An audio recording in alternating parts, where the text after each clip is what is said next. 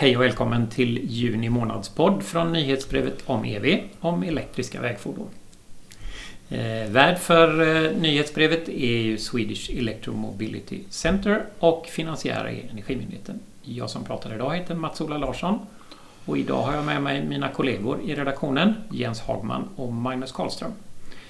Och vi har skrivit i fyra nyhetsbrev eh, om den kinesiska fordonsmarknaden och idag ska vi prata lite grann om vad vi har kommit fram till både när det gäller eh, inhemska utvecklingen i Kina, den kinesiska fordonsindustrin och deras betydelse som exportörer.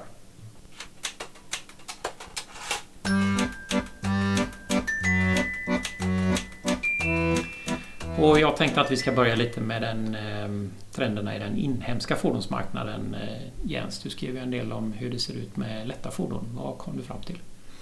Det finns ganska mycket att säga om de lätta fordonen i Kina eh, kan man säga. Dels så borde vi säga att det är absolut den största marknaden i världen. Det har varit sedan 2015. Det fanns ett undantag och det var år 2020. Då var EU eller Europa störst. Men annars är det Kina som är, jag tror att det är faktiskt till och med dubbelt så stort som EU i 2022. Men den är sedan 2015 absolut störst för de laddbara fordonen. Men en, en viktig trend som jag skulle säga i, på slutet har ju varit att utländska fordonstillverkare tappar marknadsandelar på totalmarknaden. Och det beror framförallt på att de kinesiska tillverkarna är duktiga på laddbart. Så att laddbara fordon växer väldigt snabbt i Kina och de kinesiska tillverkarna, inklusive startups eller företag som BYD som vi har skrivit om tidigare, tar allt större andelar medan företag som Volkswagen eller BMW eller de japanska tillverkarna minskar. Och det är ju kanske alarmerande för de västerländska fordonstillverkarna för Kina har ju varit en väldigt viktig marknad. Mm. Har du sett någon, eh, någon delförklaring till detta? En del är väl att de har tillgång till batterimetaller till exempel, eller värdekedjan för batterier är ganska stort, till stor del kontrollerad av Kina. Så att de har tillgång till det. Sen är det, verkar det också som att konsumentpreferenserna förändras i Kina. Tidigare var det liksom de västerländska varumärkena hade hög status. Nu verkar det snarare handla om en bra mjukvara eller en, som en förlängning av den digitala livsstilen som vissa skrev. De kinesiska tillverkarna är väldigt duktiga på infotainment. När det är roliga. Man kan ha karaokemaskin i bilen till exempel. Det var Kina först med. Det är kanske är det som är viktigt. Så att det, vissa spår ju att det är ett trendskifte på något sätt. Mm. Att de här innovativa mjukvarulösningarna har blivit viktigare för de kinesiska konsumenterna. Och det är de kinesiska tillverkarna väldigt duktiga på. Ja. Och då har de stoppat in det i sina elfordon då i högre utsträckning. Annars ja. så skulle ju detta vara en lika stark faktor för konventionella bilar. Så skulle man kunna säga, men det verkar som att det är starkast just för mm. elfordonen. Mm. Och det har ju dykt upp en hel del nya bilmärken också som bara fokuserar på elfordon. Mm. Några har vi skrivit om tidigare som Nio, Xpeng och BYD såklart. Eh, men det finns ju 300 startups, tror man, i Kina som håller på med elfordon. Sen skrev vi ju lite om tunga fordon. Och då var det du Magnus som skrev det i nyhetsbrevet. Hur ser trenderna ut där? Jo, men i Kina har ju det blivit en snabb tillväxt av antal sålda tyngre lastbilar då kan man säga. Och det är absolut en majoritet av de tyngre eldrivna lastbilarna i världen som faktiskt säljs i Kina. Det är ju den stora majoriteten i det vi skulle kalla lätta ellastbilar ändå. Men det är ju, IEA hade någon siffra på typ 85 procent av försäljningen av, av eh, ellastbilar som är över 3,5 ton då säljs i Kina. Så det är ganska mycket. Sen är det ju också att det finns många tillverkare som man knappt känner till som är också storsäljare. De är givetvis stora företag i Kina men som man själv kanske inte följer dagligdags. Som en sån som Sunny Group som är en stor tillverkare av anläggningsmaskiner och så. Men de är också världens största tillverkare av tyngre ellastbilar. Och jag satt och läste och tittade på deras presskonferens. De är väldigt teknikorienterade och ganska de är intressanta tycker jag på riktigt. Mm. Så det är spännande så. Sen är ju batteribyte stort i Kina också. Det är ju en viktig del och det är en stark trend och det har vi skrivit om några gånger i nyhetsbrevet. Den, jag tror majoriteten av de eldrivna tyngre lastbilarna är batteribyte i Kina år 2022. Är det batteribyten, är de standardiserade? Alltså det är standardiserade batterier eller är det så att varje tillverkare har sin egen lösning? Jag har tolkat det som att det är lite enskilda leverantörers lösning men det finns också en extern leverantör som är ganska stor säljare Och då är det ju någon standard, när man använder den lösningen, då är det liksom inte fordonstillverkarnas lösning utan de köper in en lösning. Okay. Och sen finns det ju tryck att standardisera också i Kina. Alltså det finns ju sådana, jag kollade lite på liksom, ja, målen för deras fordonspolitik, att de vill standardisera batteribyte uppifrån om man säger. Och det gäller både tunga fordon ja, och lätta fordon? Ja, så, så har jag tolkat det. Mm. Um, bränsleceller då? Ja, bränsleceller är ju också en trend i Kina kan man säga. Att det är ju inte så stor del, men det finns absolut eh, vissa tillverkare som tillverkar. Och det är en sak som de tog upp i några av de texterna jag läste var ju att det började komma upp bränslecellstillverkning i Kina och de följde liksom kostnadskurvan, hur mycket liksom bränslecellsstackar hade sjunkit år från år. Och det är en ganska radikal kostnadsminskning liksom på två, tre år då när de har fått upp volymerna lite grann. Och att de pratar om, ja jag kommer inte riktigt ihåg, men jag tror det var 450 dollar per kilowatt. Va? Och det är ganska okej okay för bränslecellstackar liksom, i dagens läge. Eh, och det är också när de tittar framåt att eh, många tänker sig att bränsleceller har någon roll i tyngre lastbilar. Ändå. Om jag, de texterna jag har läst i alla fall. Och så finns det ju olika tillverkare som har olika strategier. Var det inte någon professor som hade uttalat ja, sig om, om det? Ja, så var det. Han trodde mycket på batteribyte men också bränsleceller. Jag minns någon eh, kanske mer kuriosa ja. notis och det är kanske därför jag minns den just. Men det var sådär, vi kommer med en dragbil som klarar 80 mil. Ja, så var det absolut. Det var ju den här gruppen då som jag skrev om, Sunny Group, som skulle ha en sån snar lansering av 800 km elräckvidds eh, dragbilen med, ja, var det inte 1100 kilowattimmars batteri tror jag. Och att de också hade massor med sådana teknik eh, innovationer enligt dem då som de presenterade. Och att det snart skulle komma som sagt en lansering på detta. Och det är jättespännande. Och han, det är ju en stor, eh, liksom, de är ju störst tillverkare och just den vdn trodde ju mycket på att det var liksom batterilastbilar som skulle dominera, inte batteribyte och bränsleceller, även på liksom långa sträckor. Det finns ju en teknikdiskussion där också i Kina antar jag. Mm. Men man får ju vara lite försiktig. Jag läste ju liksom artiklar och rapporter och så och försökte Google Translate och så. Det är ju, mm. Man skaffar sig någon bild men man är ju, ja, mm. försöker ju. Eh, ja, det är inte lika lätt som att analysera den amerikanska marknaden. Nej, det, då, är det, Just det. då finns det många YouTube-klipp och ja. Eh, mycket folk att prata med. Och så.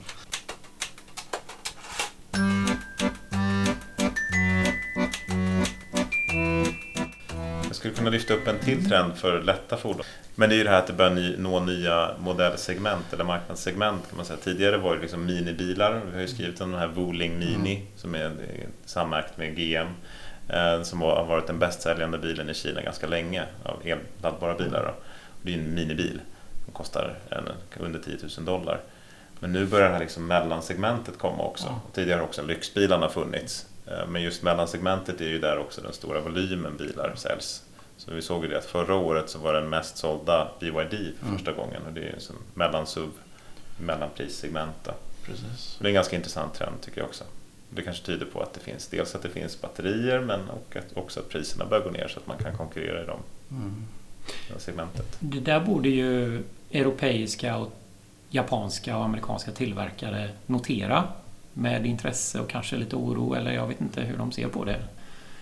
För det du beskriver där det är ju det stora segmentet globalt. Mm. Där det också råder rätt så stor konkurrens. Mellanstor SUV.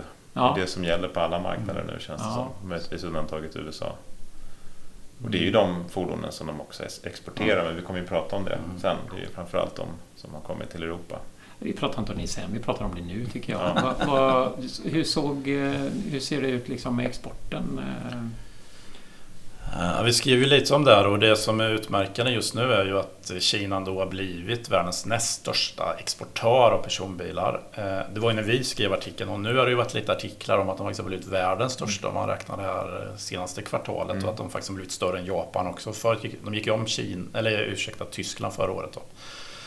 Och så är det ju 2,5 miljoner personbilar de exporterar eh, från Kina varav ungefär 700 000 är laddbara.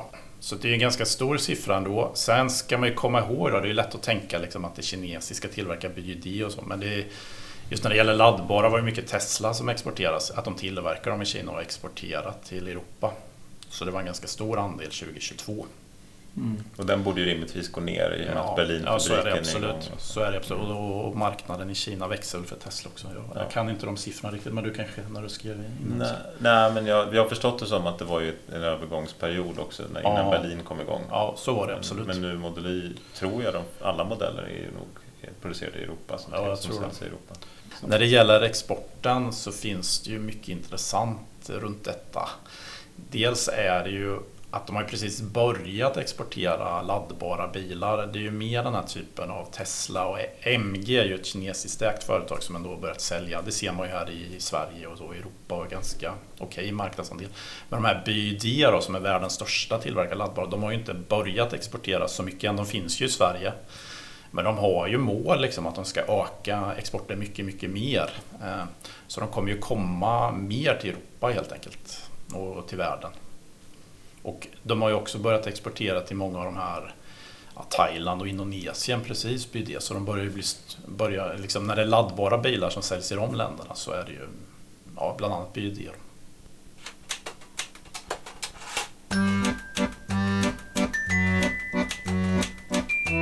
Om man drar lite slutsatser av det du ja.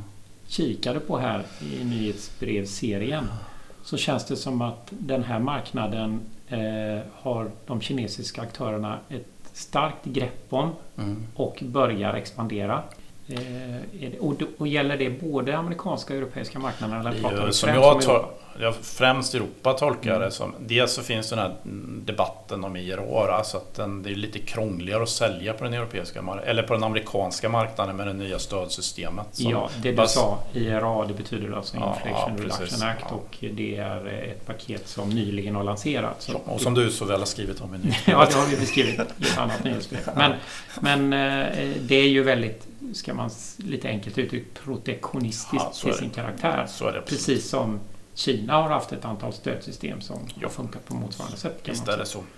Så det är, det är absolut Europamarknaden som är mer på tapeten. Och det var ju när jag skrev den här exportdelen, då var ju Shanghai-mässan som är den här stora bilmässan som till skillnad från de andra bilmässorna tappar lite intresset så verkar ju Shanghai inte riktigt tappa utan det var ju hur mycket media som helst och många som presenterade. Och då var det ju mycket VD som pratade och så.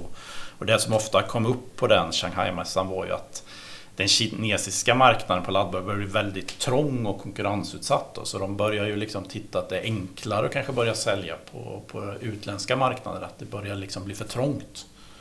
Så de vill börja exportera till andra länder. Det är inte samma tillväxt i Kina Nej. på bilmarknaden som det har varit. Nej, precis. Och även de prognoserna framåt, jag såg någon runt 2% tillväxt per år. Det är ju inte alls som det var för några år sedan när vi snackar uppåt 7-8 procent. Precis. Men så får man väl säga att exporten till Europa är ganska blygsam än så länge liksom i procent och så hur mycket som är kinesiskt till, tillverkat som har kommit till Europa. Men det känns ju mer som en trend som precis har startat så får vi se vart den hamnar. Sen finns det en intressant koppling mellan den inhemska marknaden och exporten också. Ja. Jag tror vi skrev lite grann om det. Men just det här att europeiska och västerländska tillverkare har haft en väldigt viktig marknad i Kina. Dels i volym men mm. även i lönsamhet. Ja, är, och nu om man då börjar tappa marknadsandelar och såklart också lönsamhet i Kina då kanske de kommer också att lobba i Europa för att liksom skydda den europeiska marknaden från de kinesiska spelarna. Mm. Så det, det tror jag är en, en, en fråga Absolut. som vi behöver följa framöver. Blir Volkswagen för, går det för dåligt i Kina så kanske man inte vill ha så mycket konkurrens i Europa helt enkelt. Nej, precis. Nej, vi, vi läste Stellantis VD har varit ute ett antal gånger och varnat för det här att det är mycket billiga. De kinesiska elbilarna kommer vara billigare än europeisk tillverkare och eh, vi får se upp liksom med arbetstillfällen och mm. omsättning för den europeiska industrin kontra Kina. Men det är ju den här balansen. Och Stellantis är intressant för de är inte så stora i Kina. Nej. Så de vill ju gärna ha jo. Eh, handelshinder i Europa. Men Volkswagen är inte lika intresserade än. Ja, precis. Och det är även de här BMW och de säljer väl relativt okej i Kina, gör de inte det? Jag tror de tjänar väldigt mycket pengar där. Ja.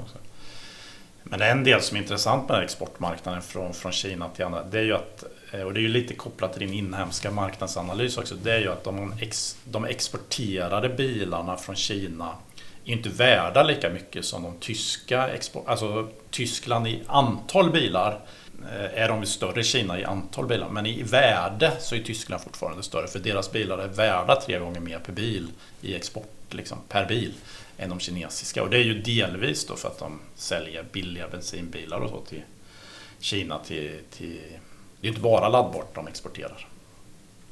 För de kinesiska laddbara bilarna i Europa har ju inte varit jättebilliga. Nej, det har de Visserligen MG har väl varit kanske den Ja. billigaste, Mm. men det är fortfarande inte alls som vi ser i Kina. Nej, Där precis. det är fordon under 10 000 dollar eller under 100 000 kronor. Det har vi ju inte sett i Europa. Ja, precis.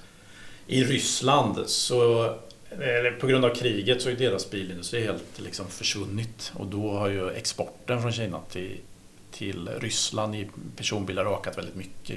Så att det är en stor exportmarknad. Var inte det det största landet? Ja, det största landet i världen är det från, från Kina till Ryssland liksom, i bilexport. Och då är det nog inte laddbart så mycket.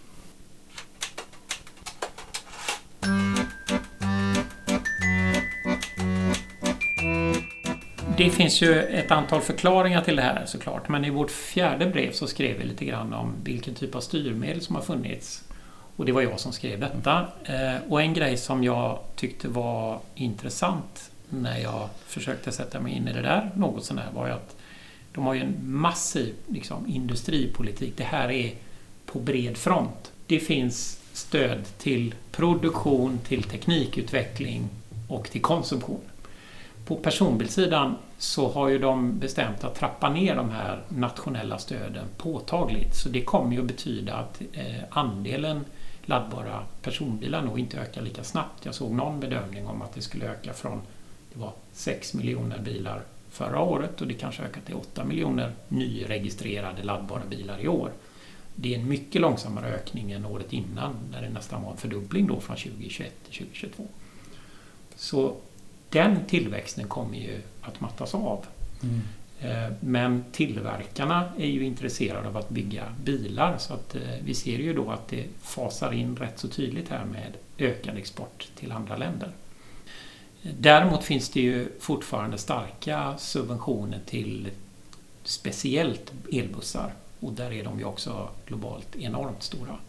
Men även till lastbilar, fast de har inte lika lite mindre stöd till en ellastbil men det kan också bero på hur stor och tunga de olika fordonen är. Jag Och du- tolkar den då lite som att de trappades av i årsskiftet för det var en sån riktig försäljningsboom med ellastbilar i december och sen så sjönk det. Och en del av förklaringen var att de gjorde någon subventionsändring Mm.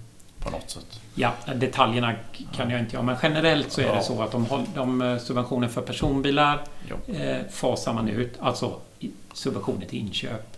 Till tunga fordon finns det i högre utsträckning kvar, det kanske minskar i någon mån. Mm. Eh, Men man styr ju mycket mot, det är fortfarande tydliga stöd mot infrastruktur.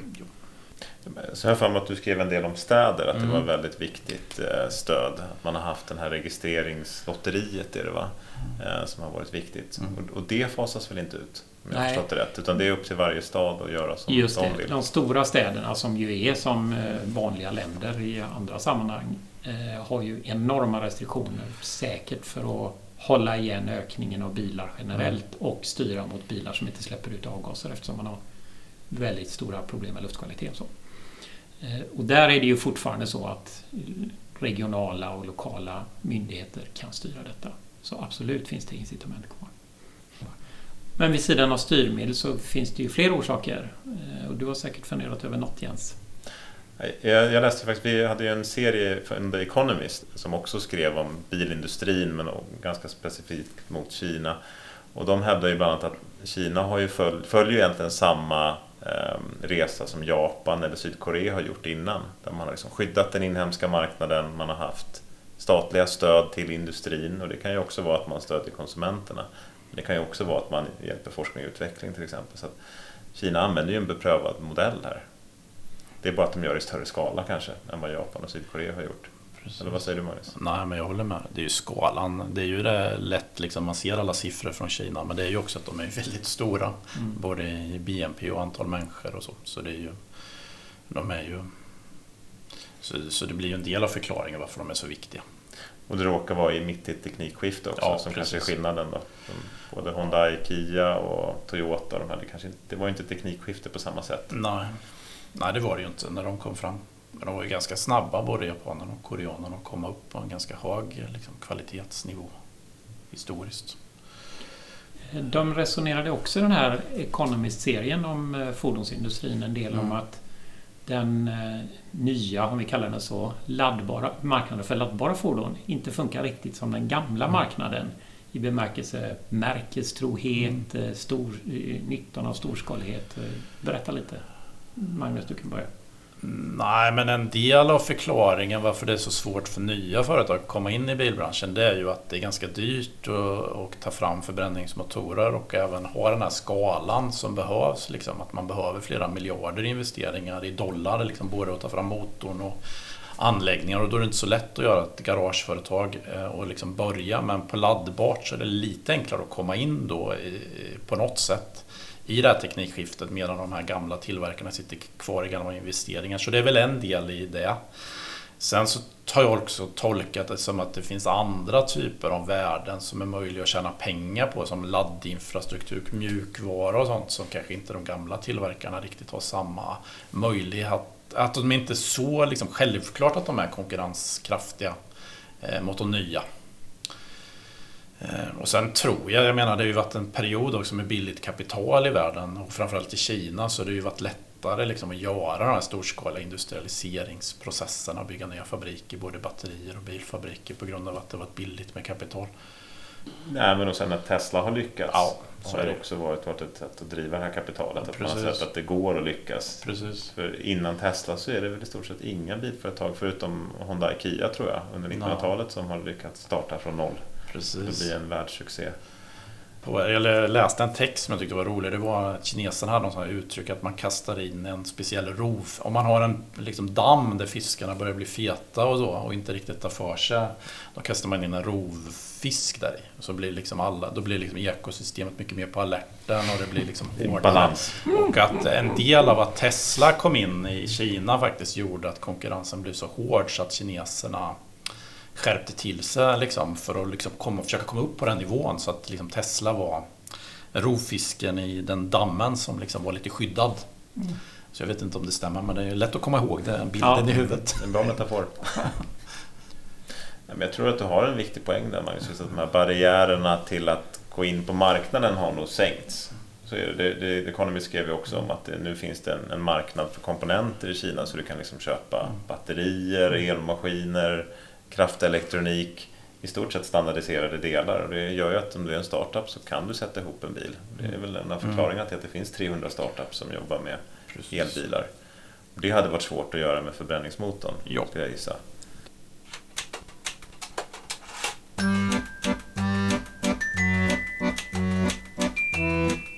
Men jag tänker lite, hela den här serien är ju liksom... Eh, det var ju ett försök att skaffa sig en bild av Kina just nu. Men, och det är det här med export och konkurrenskraftiga de kommer vara, det är ju fortfarande lite... Vi vet ju inte.